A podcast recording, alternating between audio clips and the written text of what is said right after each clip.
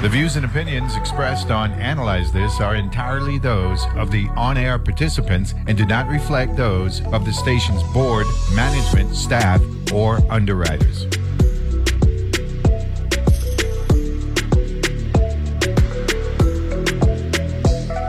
Good morning. It is the nine o'clock hour, and if you are just tuning in, I am Summer Sibley Brown, filling in for Neville James as the host of Analyze This from WTJXFM 93.1, your NPR station in the Virgin Islands. And I just had a fabulous conversation. I mean, who calls emergency management conversations fabulous but it was we covered you know um one prepare for you know pre- prepare virgin islands. We may get a lot of rain. So do what you need to do. Go to the grocery store. If you need sandbags um just prep yourself. Prepare to not be on the road this afternoon. We may um, be under a flood warning. And then we talked about the Great Shakeout, which was October 20th. And then we talked a little bit about all the things that the amazing director Jaschen does in terms of coordination, working with community. And I learned that there are volunteers, volunteer radio operators um, and there's a training. So I always learn so much when I speak to Director Jaschen. And speaking about learning a lot, in our next hour, we are going to talk to Mr. Alan Nance, who is having startup battle tomorrow. So we're going to learn about what startup battle is, how it came to the Virgin Islands, what we do and what we can expect and hopefully we can get him back to talk about the results when we have the winner. But I do know it's an entrepreneurial event and the winner takes home $100,000. So let's let's talk about that. Good morning, Alan. Hello. Hey, good morning. Hi, I can hear you. Hello. Good morning, Alan. How are you? I'm doing better than average. Better than ever. Um, on this, are, is are you here in St. Croix? Of course I am. Of course you are. Right. So you're enjoying the overcast that's day. why, That's why. That's why I'm doing better than average. Absolutely. So, Alan, before we get into Startup Battle, I would love to have our listening audience who may or may not know you learn a little bit about who's Alan Nance and what is Startup Battle. yeah, sure. Um, so I think first and foremost, I, I grew up in a really, really small town called Birdie, and it's even spelled with an I-E. Oh, Um, wow. I'm sure nobody's ever. Yeah, I'm sure nobody's ever heard of Birdie. Um, but yeah, I grew up Birdie. I grew up in Birdie, which um, is a farm town south of Atlanta. So, like a lot of big cities, when you when you're from anywhere within an hour of Atlanta, and somebody goes, "Where are you from?" People always say Atlanta, and I mean, I think I'm just, as guilty of it as anybody. I mean, I, you know, I it's if some are like, "Hey, Alan, you know, where are you from?" I, very rarely do I say Birdie. Typically, I say Atlanta.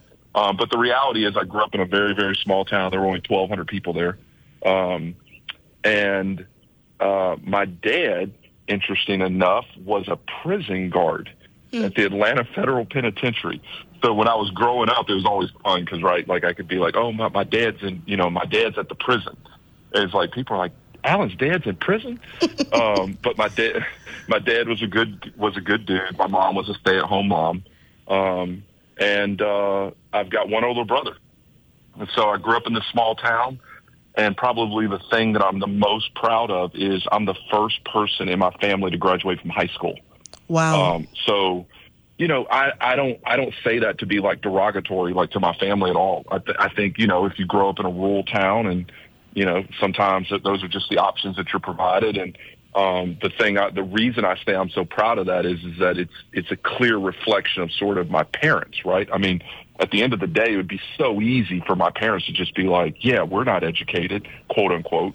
Therefore, you know, why does it matter for my son? And my parents just never had that perspective. I mean, they, you know, they didn't really know a lot about education, um, but they certainly loved me enough to just be like, "Hey, man, like." Probably the the greatest gift my mom ever gave me. I still remember this to this day. My mom was like, "Man, I don't know what's on the other side of the tracks, but you might as well go over there." It's like you know, they, my parents just always had this perspective that just we don't know what we don't know, so we're not going to like tell you to be like us. We just, you know, we don't know what you're going to do, but in theory, go do whatever you want to do, and we believe that it's going to work out. You're always going to have our support. Um, so graduated from high school, um, went to Georgia Tech. Um, so I, I have oftentimes commented about my education, whether it was my high school teachers, whether it was my first college experience, um, whether it was getting a master's degree from Georgia Tech. The, the reality is, is, is that I am wholly believe that my education not only sort of changed my life, it changed the trajectory of my life. And it's one of the reasons I take it so seriously is, and I'm so proud of it because I really, really do believe, um, that, you know, is it, is it one thing that I learned on a page in a book or in a lecture or in a class? Not really. Um, but I think, Summer, what it really was is ultimately when you sort of are exposed to more things, you start to become more comfortable that, hey, you know what? These people aren't that different than me. Yeah, I'm from a small town. Hey, so are a bunch of these other people are from a small town. Um, and so I think, you know, my early sort of educational life um, really opened my eyes to that, you know, hey, I'm not I'm not any better and I'm not any worse. I'm not any different than these other people. And as long as I work hard and I focus, then I will have all the opportunities that everyone else has. Doesn't mean it's going to work out. It just means that I'm going to have every opportunity that somebody else had. So my early life was really just about me focusing on my education and trying to trying to figure out how not to live in Birdie. Um, and so I didn't have any grand you know, it's it's fascinating for me today to live in St. Croix and, and to call the U.S. Virgin Islands my home. I mean, growing up in Birdie, I didn't even know what St. Croix was. So, um, I'd never been to an island. I mean, I'd been to the beach before, right? Like my parents would, you know, we drove down to Florida and like I'd seen the ocean before. Um, but, you know, that just wasn't even within the perspective of any prism that I would look through.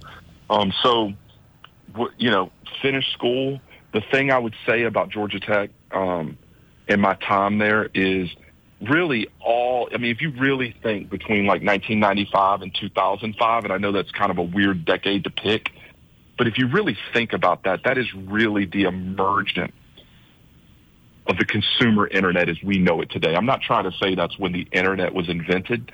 I'm saying as we know it today, that Absolutely. you go open up a browser or you you know go to www.fillintheblank.com and you buy something or shop for something or get something or read something or do something or download something.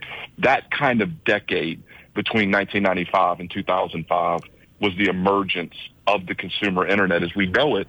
And i that's kind of when i was in school right? So i mean just I, I say this summer, it's funny how, and I think we're going to get to start about it. I think it's a lot of what can happen in a culture when everyone else is doing it and it's normalized, it doesn't feel that unobtainable. Does that make sense? It's like so when everyone else it is does playing on make the sense. internet, you're like, you're like, well, shit, man, everyone else is playing on the internet, so I'll play on the internet. And it just, it seems so normal and it seems so obtainable. And I think that's, that is what ended up leading to me being in technology, loving technology, believing in it so much, and, and investing the better part of my career in and around it. Well, there's one thing I want to highlight for the listening audience. Um, I'm about 45, and I was at a dinner this Sunday, and um, I was talking to a friend, Arash, and we he was saying, "Summer, do you realize that we are the last generation, right, that lived life before the internet, and could possibly understand what it was before that 1995 2005 where it, it, the internet is not just informational but it's transactional right? Like things are got through that. Sure. like the, the the generations after us will never be able to like fathom um life before that. So we we we stand in a really unique position. And so when when you brought that up i was like that rang true to me that there was something unique that happened in between that 1995 2005 decade um, that really has shaped um, the world of education, shaped the world of commerce, shaped the world of business, and it's only expanding. Um, it's really only expanding. Um, so I'm I'm excited, and I, your story, your personal story, um, really feels true to me also as I live in a in a small, you know, born and raised on St. Croix. Well, I was born in the Virgin Islands, St. Thomas. All my St. Thomas okay. family's like, she's oh, always oh, claiming St. Croix boy, that little girl. You better say yeah, but I'm. You, you're, claim, you're claiming St. Croix. You're claiming St. Croix the way I claim Atlanta. Exactly, but I'm actually from St. Thomas. Um, however, like it is a rural area, and what I heard you say in in in in your story is that what you took from your education is that experience and exposure bridges a divide and not just a social economic divide but a mental divide a divide in your mindset that says what is mine to achieve and what is possible. And um you don't know what you don't know but you don't always have to be afraid of it.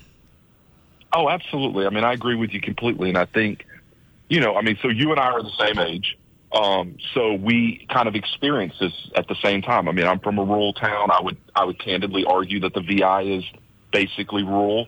Uh, there, there's some nuances to it, but th- there's a lot of commonality between where I grew up, and and the truth is is is that it's a, a lot of a lot of what we, me and you, I'm saying you and I are peers we have a, I think, a responsibility to just continue, whether it's this radio show, whether it's an event like Startup Battle, whether it's supporting um, the University of the Virgin Islands, whether it's figuring out, you know, how um, people can prosper here without having to leave the VI um, to to you know prosper and and you know do better than their parents did and buy a home and raise children and send them to school and educate them here. And they stay and more importantly people who are Virgin Islanders come home. Maybe they left 20 years ago and now they want to come home. I mean all of that is just as long as people are exposed to what is possible then the, the, the greatest thing that I see happen this summer, people, summer to people summer is you just you get demotivated by consistently feeling like it's not possible. So mm. you have to be able to see that it is possible. Doesn't have this is this is the thing I disagree with people. I have never been around anybody really that is motivated who asked for it to be easy. I just never have met, I've never met anybody. Like I've never met somebody who really wanted to do something, whether it's play a violin or play a sport or play soccer or be a, you know, be a certified, you know, captain on a boat in the Virgin Islands or build a startup or whatever. I have never ever had someone come up to me and complain that it wasn't easy. Mm. I have just I have just heard people be frustrated that it feels not obtainable.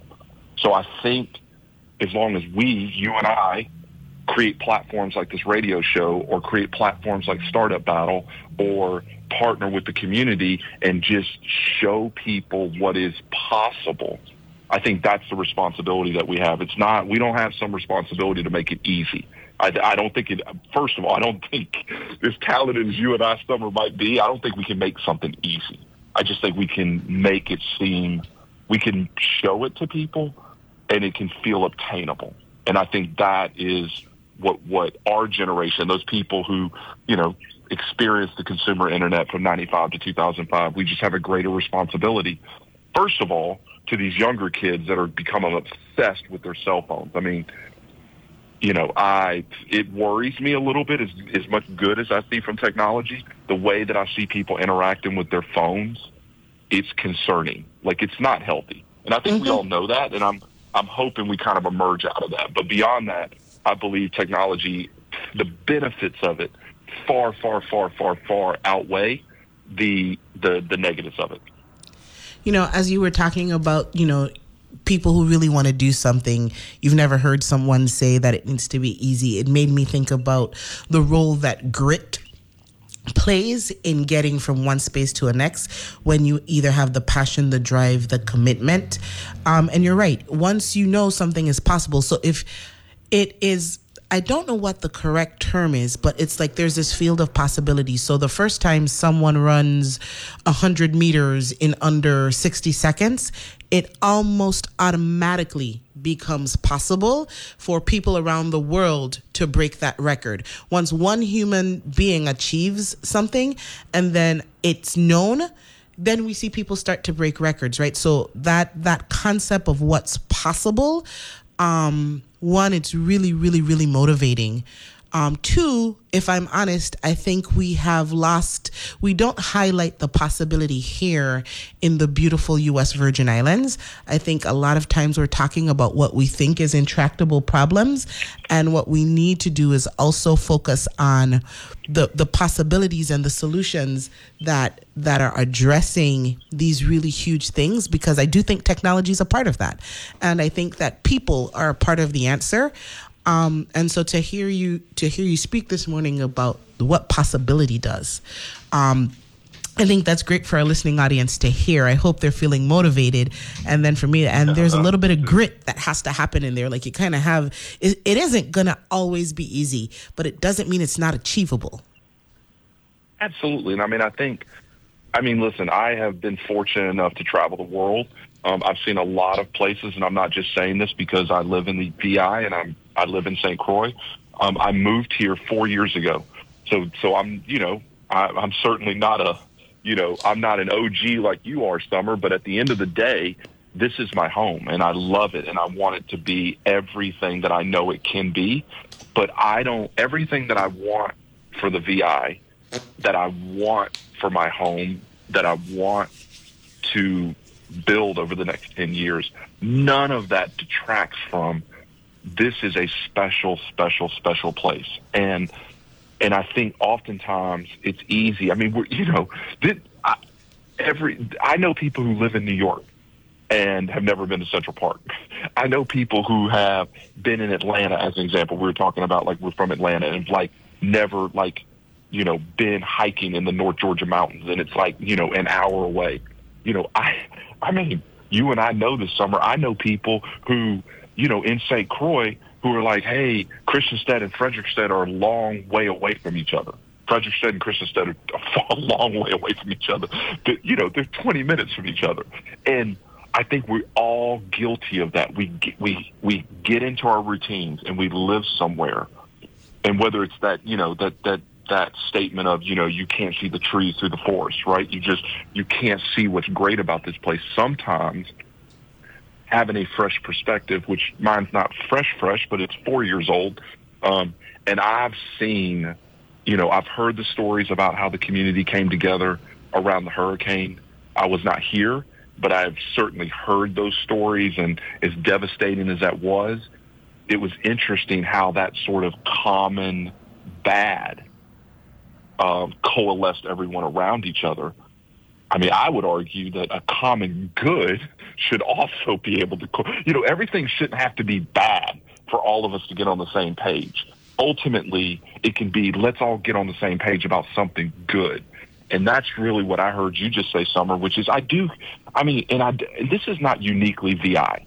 We all know you know, if you live in New York, there's people who would complain about the subway system, but mm-hmm. you know, I would argue that it's, pro- you know, yeah, I ain't saying it's clean or it's beautiful, but it's probably the most efficient subway system ever designed in the world. Hmm. And so, you know, like outsiders, like we get to beat it up, and people who live there beat it up. But if if you just experience it for what it is, and if you just step back and look at the reality of the ingredients that the VI has you know, the fact that we're a U.S. ter- territory, the fact that we have U.S. banking, the fact that we have U.S. passports, the fact that we have really, really fast internet. A lot of people don't talk about that a lot, but the, the, the fiber that comes into the west end of, of St. We are going to take a quick break, Alan. When we come back, we're going to sure, pick up on internet fiber and startup battle. El sistema de elecciones de las Islas Vírgenes lo está haciendo más fácil para que tú formes parte de nuestro equipo por medio de nuestro programa de voluntarios. Estamos en busca de personas buenas como tú que puedan proveer a cada votante el apoyo que necesitan para que efectivamente puedan participar en el proceso de votación. Puede comenzar recogiendo y completando la aplicación para voluntarios de cualquiera de nuestras oficinas en el territorio. Usted puede servir como monitor. También tienes la opción de convertirte en un facilitador, asegurando que los votantes que están votando por primera vez, los envejecientes y la comunidad de deshabilitados puedan votar con confidencia y acertadamente. Si tienes el tiempo y estás dispuesto a servir, hay un lugar para ti. Solo inscríbete Si quieres más información, llama al 340-773-1021 y recuerda, el votar no es solo su derecho, es lo correcto hacer. The VI Energy Office and the University of the Virgin Islands Caribbean Green Technology Center are hosting the first VI Energy Fair. There will be outdoor live demonstrations, interactive workshops, and leaders from the community will be on site to discuss what the territory is doing to reduce energy costs. The fair will be held at the UVI campuses from 10 a.m. to 5 p.m. on St. Thomas on October 15th and on St. Croix on October 30th. For more information about the Energy Fair, cgtc-usvi.org forward slash energy dash fair. With award winning documentaries and specials, the BBC World Service brings you in depth reporting and unique perspectives. Programs with a distinctive global flavour from the BBC World Service. Starting at 2 a.m. right here on WTJX FM 93.1. Funding for the BBC World Service comes from First Bank. First Bank's digital bank offers check deposits, bill pay, transfers, and more from anywhere 24 7. More at onefirstbank.com.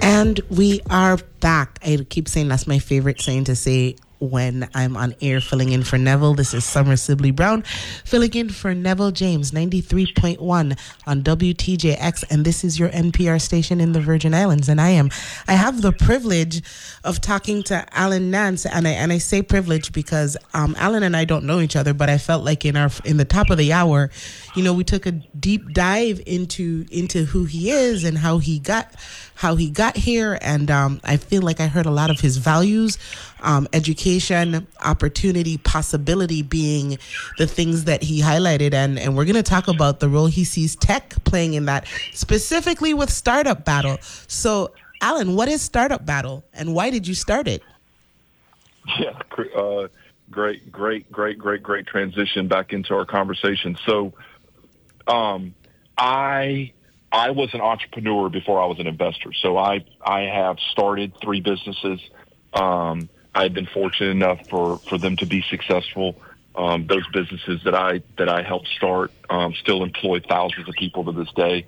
And so I have a very keen perspective on the personal difficulties that I had, um, starting a business and specifically raising money. And we'll get to that in a second. But about eight years ago, um, I said I'm a graduate of Georgia Tech. There's a very active entrepreneurial ecosystem around Georgia Tech, um, the Institute, Georgia Institute of Technology. Um, students are, are very much encouraged to pursue entrepreneurship. Many of them are studying computer science. Many of them are studying varying degrees of engineering, technology. And what I saw were there were three fundamental problems with sort of the first time entrepreneur. The first one was just a general lack of what we talked about, which is being able to access mentorship and access an active entrepreneurship community, an entrepreneurial community who shows you that it's possible. So that was the first problem that I saw. I just, I didn't know any other successful entrepreneurs. I wasn't around them. It was certainly wasn't my father. It wasn't other people that I was around. And so I just didn't even, Summer, honestly, I didn't even know what a successful entrepreneur looked like unless I read about it in a magazine or on, you know, saw it on TV or something. So I, I saw a lack of community. The second thing was when I raised money for my first business, um, Summer, basically the way you raised money, and I mean, I hate to say this, you went to breakfast with rich, predominantly white males. That's what you did. You basically tried to get a breakfast with someone who was either wealthy or perceived to be wealthy, and you ask them to invest in your startup. I mean, to call it inefficient, uh, summer was comical. Like it was, it was crazy. Like it basically, you like went to all these weird breakfasts and like candidly just asked other wealthy people to like invest in your startup. Um, and then the third problem was is is that I mean let let's be honest. So so for those who, who don't know me, I mean, the reality is is that I'm right out of central casting, and I freely admit that I'm a six foot four white male. So it's like, you know, it, I had it as easy as you can have it, and it was hard for me. Hmm. Which means that if you're a female or you're a minority, it is substantially harder for you than it ever was for me. And I found it hard. So if I found it hard, and I'm and I admit it, like I'm right out of central casting. If it's hard for me, then it was somewhere between harder and impossible for a minority or a female entrepreneur to gain access to breakfast, if you will. So I started Startup Battle eight years ago with three simple premises. Number one, build a community of entrepreneurship. Number two, number two, show people literally on stage, and we'll get to Startup Battle here in VI in just a second, literally show people what success looks like literally and figuratively in videos and on stage and show it to them. So build a community and show them what success looks like. And then lastly, democratize access to capital. So instead of it being breakfasts, Startup Battle is literally a website. Like literally, Summer, you could go to www.startupbattle.vc. V is in Victor, C is in Charlie startupbattle.vc and fill out the application. And it is literally democratizing the access to the opportunity for our team to review a potential investment in your company. It's not about a breakfast. It's not about who you know. It's about how good your idea is. It's about how good the market is, how good you thought through the problem, and how you compete with the other entrepreneurs that are in the ecosystem for your idea to be the winning idea. So we started this eight years ago. And originally I said I was from Atlanta. That's where I grew up. Um, well, I grew up in Birdie, but we, we've already covered that. So I'm from Atlanta. yes. And so I start Startup Battle around Georgia Tech. And when I originally started it, Summer, it wasn't dissimilar from a startup. Everybody was like, man, this sounds crazy.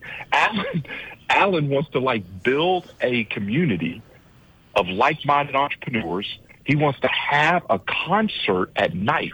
He wants to have a bunch of rap music and smoke and LED screens, and he wants to allow other investors to invest $100,000 of his money in a startup that he's never met. That sounds insane. So when I said it originally and started this summer, it was just I, and this was even after I had been a successful entrepreneur. I struggled with the same things that every entrepreneur does. It's crazy. It won't work. It's stupid. Uh, you know, why are you have why do you have everybody rapping on stage? Like, what what is it that you're trying to do? And the very first one that we did, we received 200 applications for it, and 400 people attended the live event. Wow. The thing that everybody said would be crazy and would not work. Hundreds of people applied to it. And this is the very first one. This was eight years ago. A hundred, 200 people applied to it, 200 teams, and over 400 people attended the live event. And I knew that we were onto something. And what I knew that we were onto is people want community.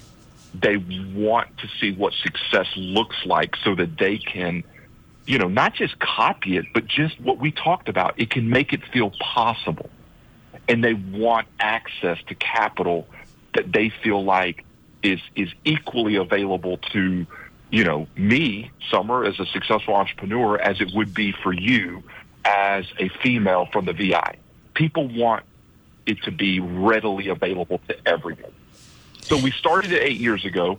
Over the last eight years in Atlanta, we have done 10 startup battles. We have invested $2 million in 11 teams. Of those 11 teams, of those 11 teams, um, seven of the 11 have minority founders. And of the 11, five of them have female CEOs. So by democratizing, literally leveling the playing field, by democratizing, it's not like so, Summer, we didn't start this off to be like a, you know, a minority investment strategy. We just wanted to democratize it for everyone and let the best entrepreneur win, regardless of whether that's a female entrepreneur, a minority entrepreneur, an entrepreneur from the islands, an entrepreneur from Atlanta, an entrepreneur from California. Just let the best entrepreneur win, but provide access to everybody. So over the last eight years, we've invested $2 million these 11 companies have raised $200 million in VC They're worth over a billion dollars, and they've created over 500 jobs. Wow. So I know what it can be. So when I moved to St. Croix and developed a relationship with the university, UVI, and specifically the Research Technology Park, the RT Park, and Peter and Eric and Saban and all the people that are at RT Park. And if you live on the island and you don't know about the RT Park, it's an incredible organization that is a part of the university. It's incredible. Um, and so when I met them and became involved in the university and involved in RT Park, one of the things that they asked me is, hey, Alan, do you think Startup Battle would work here in the VI? And I said, of course it would. So we partnered, and in year one, Eric, who who is at the RT Park, came to the Atlanta event and served as one of the judges so that he could see the event, participate in the event, and then help us summer craft it specifically for the VI. But I think what I hope the listeners take this morning from my conversation is, to me, entrepreneurship is a religion. like so, mm. so, like when somebody asks me, man, will it work in the VI? And I'm like, man, will it work in the VI? I think community, showing people what's possible, and democratizing access to capital, I think it'll work in anywhere. I think it'd work on the moon. I think it'd work in the VI. I think that is the ingredients to entrepreneurial success. A strong community, showing people what's possible and democratizing the access to it so that not only a few have access to the capital, but the many have access to capital. And so we started the planning summer about a year ago. And I'm, I'm sure you can imagine sometimes starting something new in the VI can be difficult, um, but we were fully committed to it.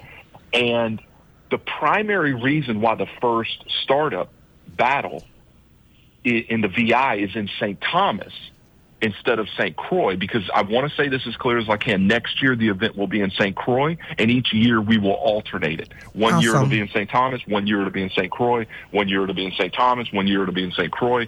The reason we started in St. Thomas summer was for one reason only.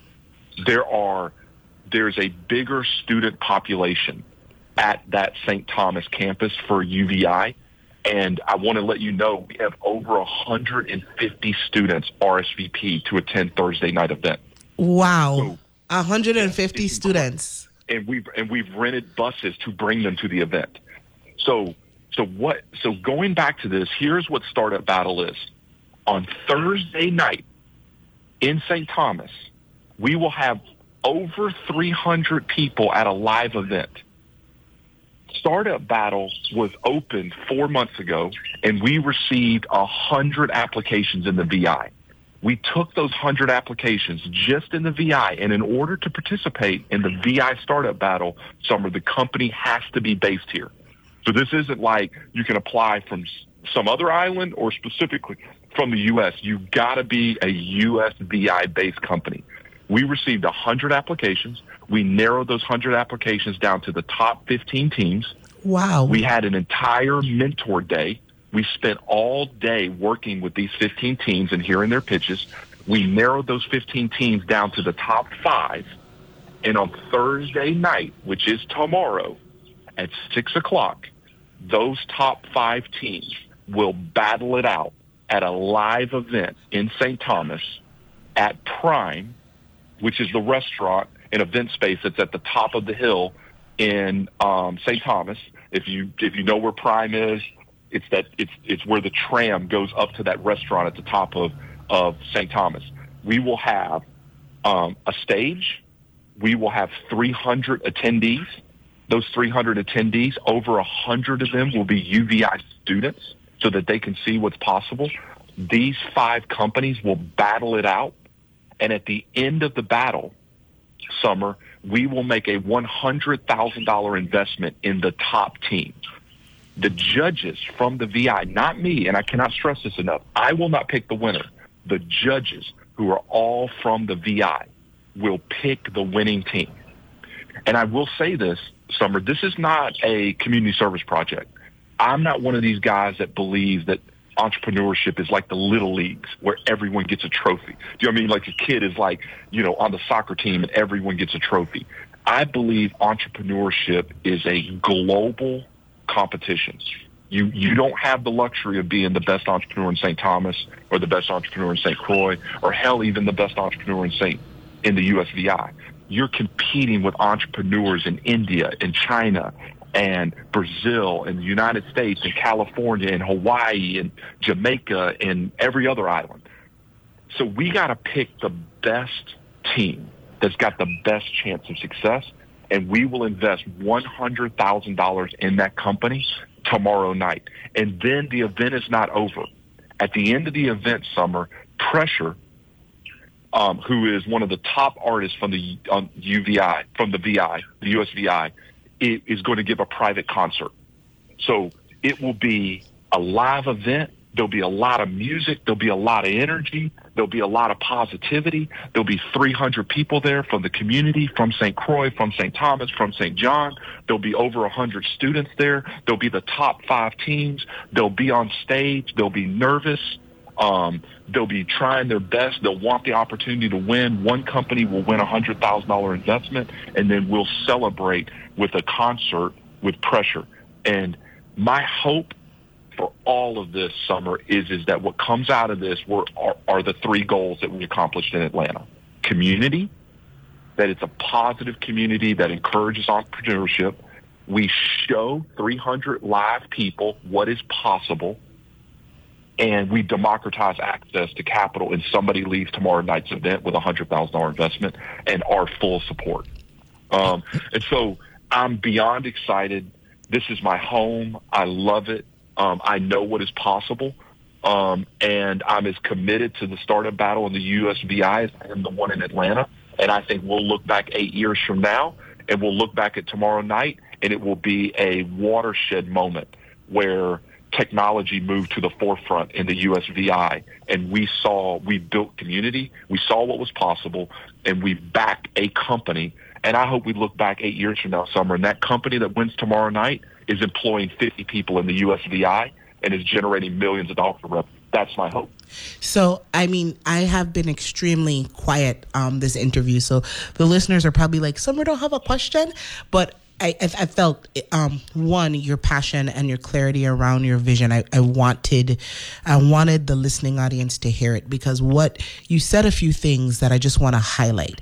First of all, you talked about a process, a process where a hundred and a process that you began in Atlanta that you are now sharing here, where a hundred people participated in had the opportunity to apply to participate in startup battle. That was narrowed to fifteen people through a through what I imagine is a rigorous vetting process.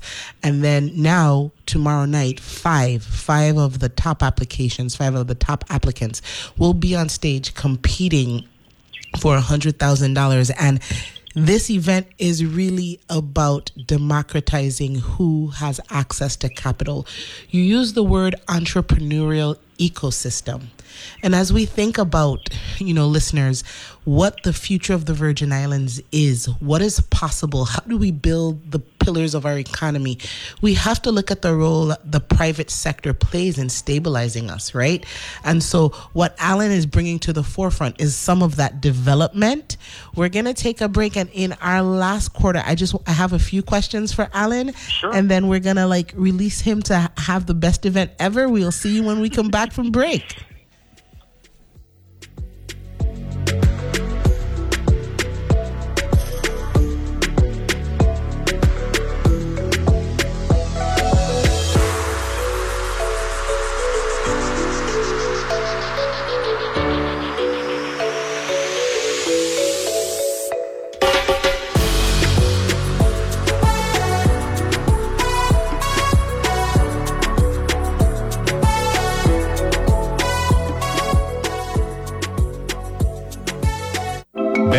Business.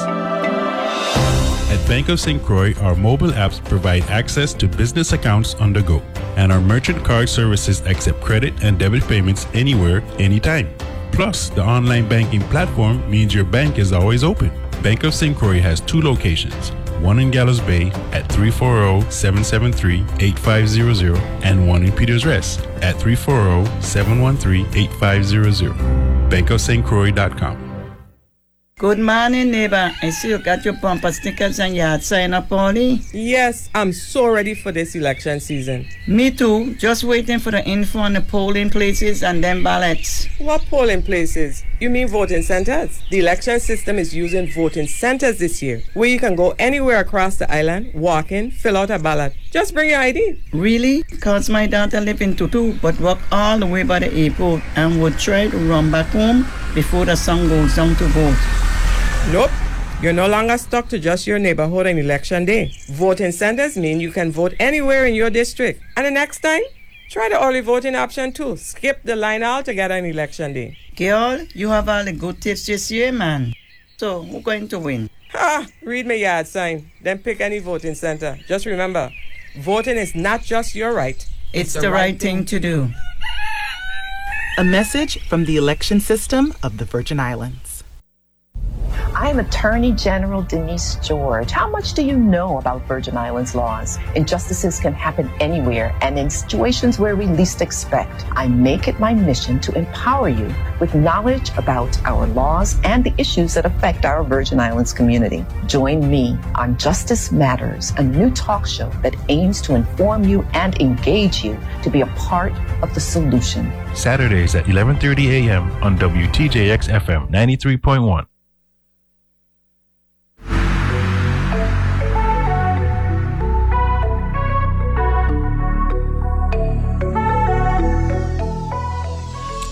we are back, and I am on with Alan Nance. We're talking startup battle, and we are talking about addressing the problems or um, the areas in entrepreneurship that Alan learned and quickly saw a place where he could be helpful, which is the general access, the general lack of access to mentorship, the general lack of access to community, right?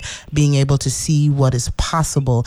And then the lack of access to easy capital, right? And how he how he could with his startup battle event kind of democratize it. Um, I want to say that I run a small nonprofit, um, which I say is in startup phase because I'm in I'm in the trying to get the breakfasts right. So when everything you were talking about in terms of how capital is raised, um, even though I am in the you know not for profit sector you know people mistake that nonprofits still are businesses.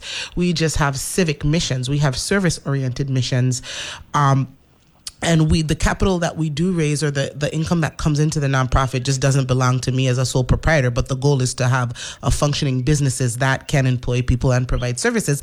So when you were talking about like these are the problems these are the problems that i have experienced. Luckily for me I do have some mentors in the civic sector who have taken me in and helped show what's possible. But building community wasn't easy because it's not readily available and finding you know the the courtship the conversation the pitch deck the the making we call it a case in nonprofit right? The case for support. Yeah. um when you were talking i was like all of those things are true for me. And i and i also feel the barriers right? As a you know limited access to capital because i'm in the virgin islands not everybody's talking about food systems. So where do i go to get the money and like and then how do you sell it? How do you sell it to make an investor want to give to your cause? And so i was like yeah this this you know we should have like a startup battle nonprofits right? Because the, the training yeah. the training opportunity because what these people have what these young people and businesses have gotten in a damn mentorship um, from experienced entrepreneurs like I mean, $100,000 is great. And in some cases, the experience alone seems invaluable right? So. I wanted to know, can you tell us who the five finalists are? Um, yes. So um, let me make sure I let me make sure I call them off right. So there is a St. Croix team um, that's got a cryptocurrency idea around um, raising capital. So you were talking about nonprofits. I was not aware of this. A lot of the thing, a lot of the websites like GoFundMe or whatever don't work here in the mm-hmm. USVI. And I mean, I think we know that there's a, you know, there's a lot of banking oriented things. So there's a company called uh, CroFundMe, C-R-O. Um, VI Crawl is a media company um, and a tourist oriented 3D um, oriented company around content and oriented around um, experiences. Um, they are a uh, St. Thomas based team. Um, there's another St. Croix team called Promotix. They're in the ticketing business. Um, so think of it like you're going to go to an event or you're going to go to a concert or you're going to go to, you know, um, you know, it could even be a nonprofit event. So there's a ticketing company. So there's a, a crypto company. Um, there's a media company. Um, there is a ticketing company. Um, there is a food delivery company. Um, so I think we all know that up in the states, there's all kinds of on-demand services. There's on-demand, candidly, up in you know, up in New York where I spend some time. Um, summer, it's on-demand everything. Honestly, you can on-demand a haircut if you want to. Uh, but in the USVI, we don't have a lot of on-demand services, and so this team is specifically focused on food. Um, and then lastly, and th- this one is holds a special place in my heart is there someone that is exploring ideas of access to uh, therapy and mental health. Um, I think you know we all know this. Mental health is like one of those things that like has a stigma on it. So it's like, hey, don't talk about it, or you know, like if you suffer from depression, don't share it with anybody. Um, and this team is really sort of trying to attack the concepts of mental health and, more importantly, sort of availability to culturally sensitive therapy. Um, so I think it's a broad spectrum. Most importantly, all five teams are have incredible entrepreneurs and lots of passion. So I'm literally beyond excited to see, you know, who wins and, and who we get an opportunity to invest with and be supportive of. So I want to, you know, for our listening audience, I hope this is one of the ways that we are increasing possibility. If you have an idea, if you if you've been toying with like should I be an entrepreneur or what it means to be an entrepreneur, like right here in our community, one, we have five groups battling out taking their ideas. You know, um, Alfonso was on the show, right? And he he taught me yep. he taught me the word MVP, right? Minimal viable yep. product. Working to get to their minimal viable product so that they can pitch and sell and get people to invest around.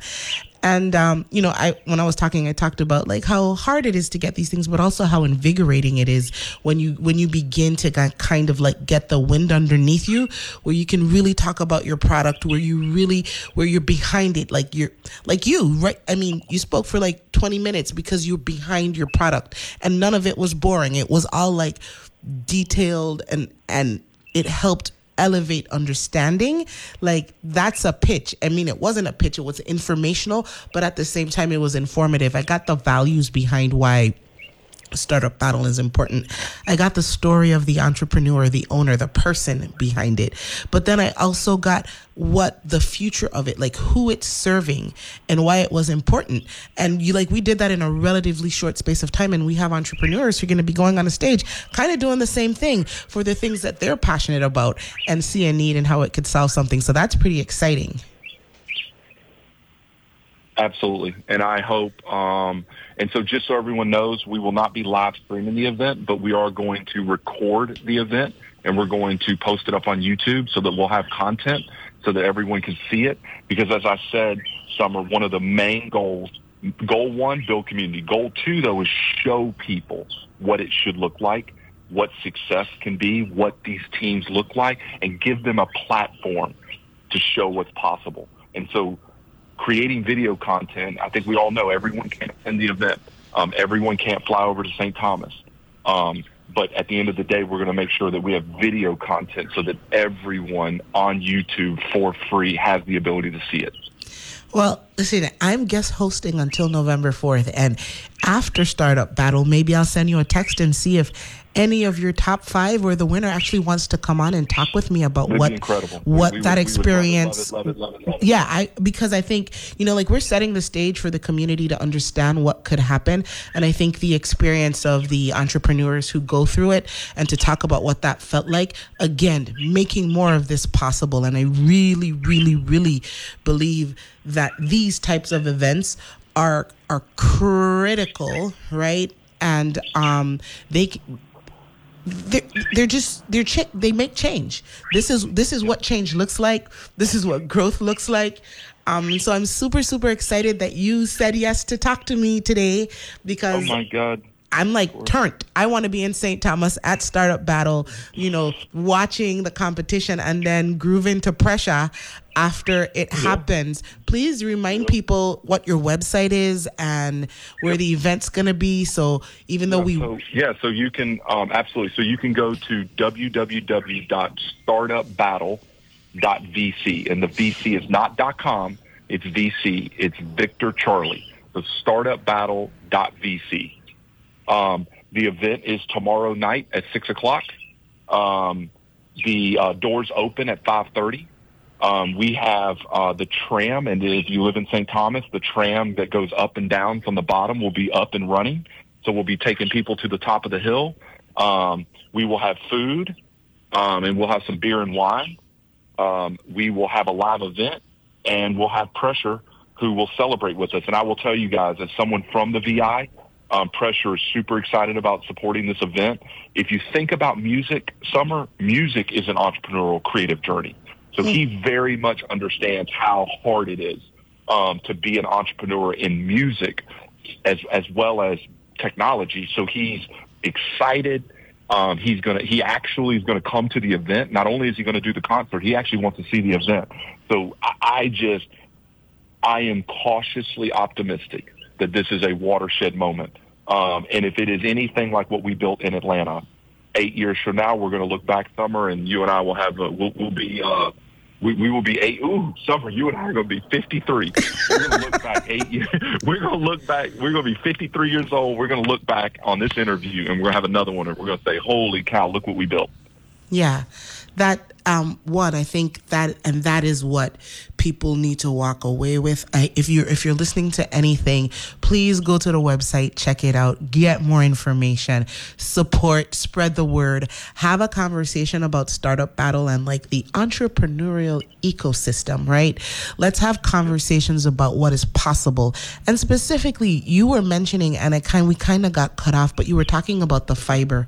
You're talking about really what the Virgin Islands could be because um there was a lady named Dr. Tanya Coverdale who was she was here she worked at VINGN um and we talked about you know like making the Virgin Islands um the Silicon Valley of the Caribbean because of our access to to to that fiber to that deep cable to to making efficient if we were to finish the you know the final mile efficient transaction and this could be the most wonderful place for people to innovate work play and and do like transactions offshore like the virgin islands could be you know it's sun sand sea and like really great tech businesses and the roles that virgin islanders could play not just being employees of a great tech company, but being the innovators and the entrepreneurs running a great tech company. And this conversation with you really brought that back up for me that, like, this is possible. It, not only is it possible, it's going to happen. Well, it's So- so actually would happening say is- tomorrow night on at you know Yeah, at six. It's it's gonna happen. It's going to happen. And the reality is, is I will, I will leave, I will leave the audience with this statement, and I believe this. So first of all, I've already shared that to me, entrepreneurship is a religion. More importantly, I think technology is the greatest equal opportunity, the closest thing to equal opportunity that the earth has ever seen.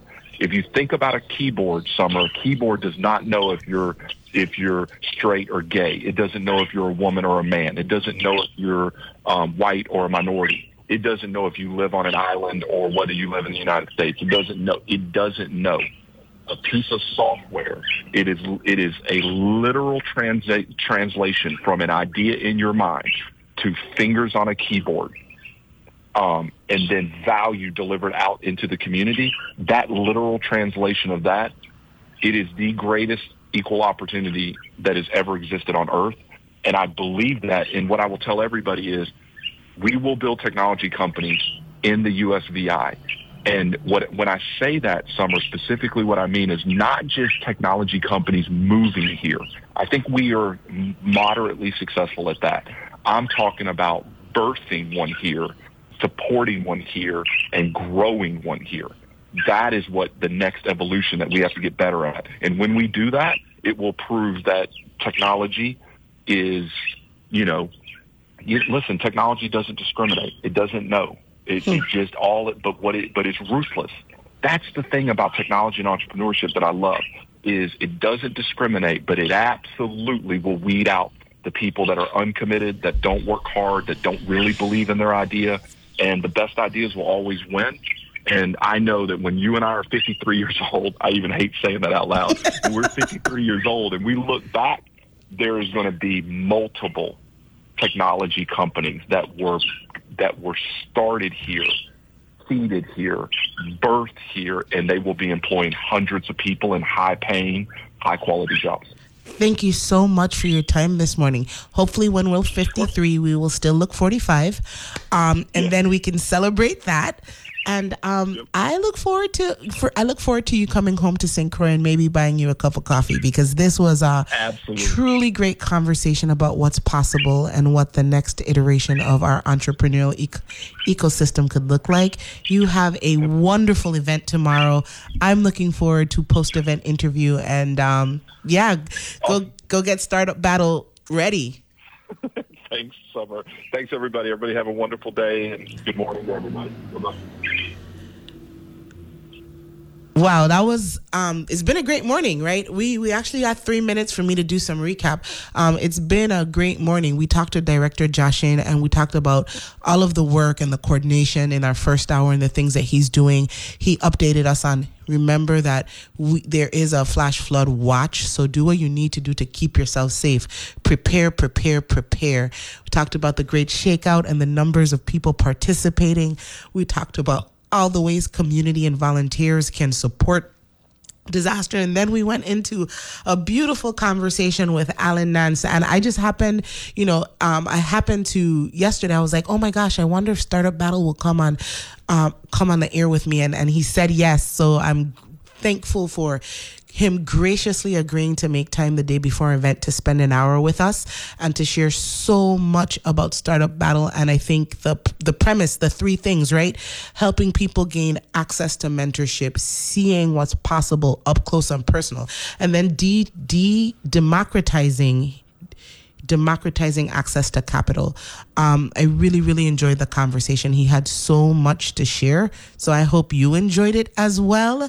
I will be here tomorrow at 8 to continue filling in for Neville James. Thank you so much to listening to me, Summer Sibley Brown, on Analyze This, WTJX FM 93.1, your NPR station in the VI. Have a wonderful day.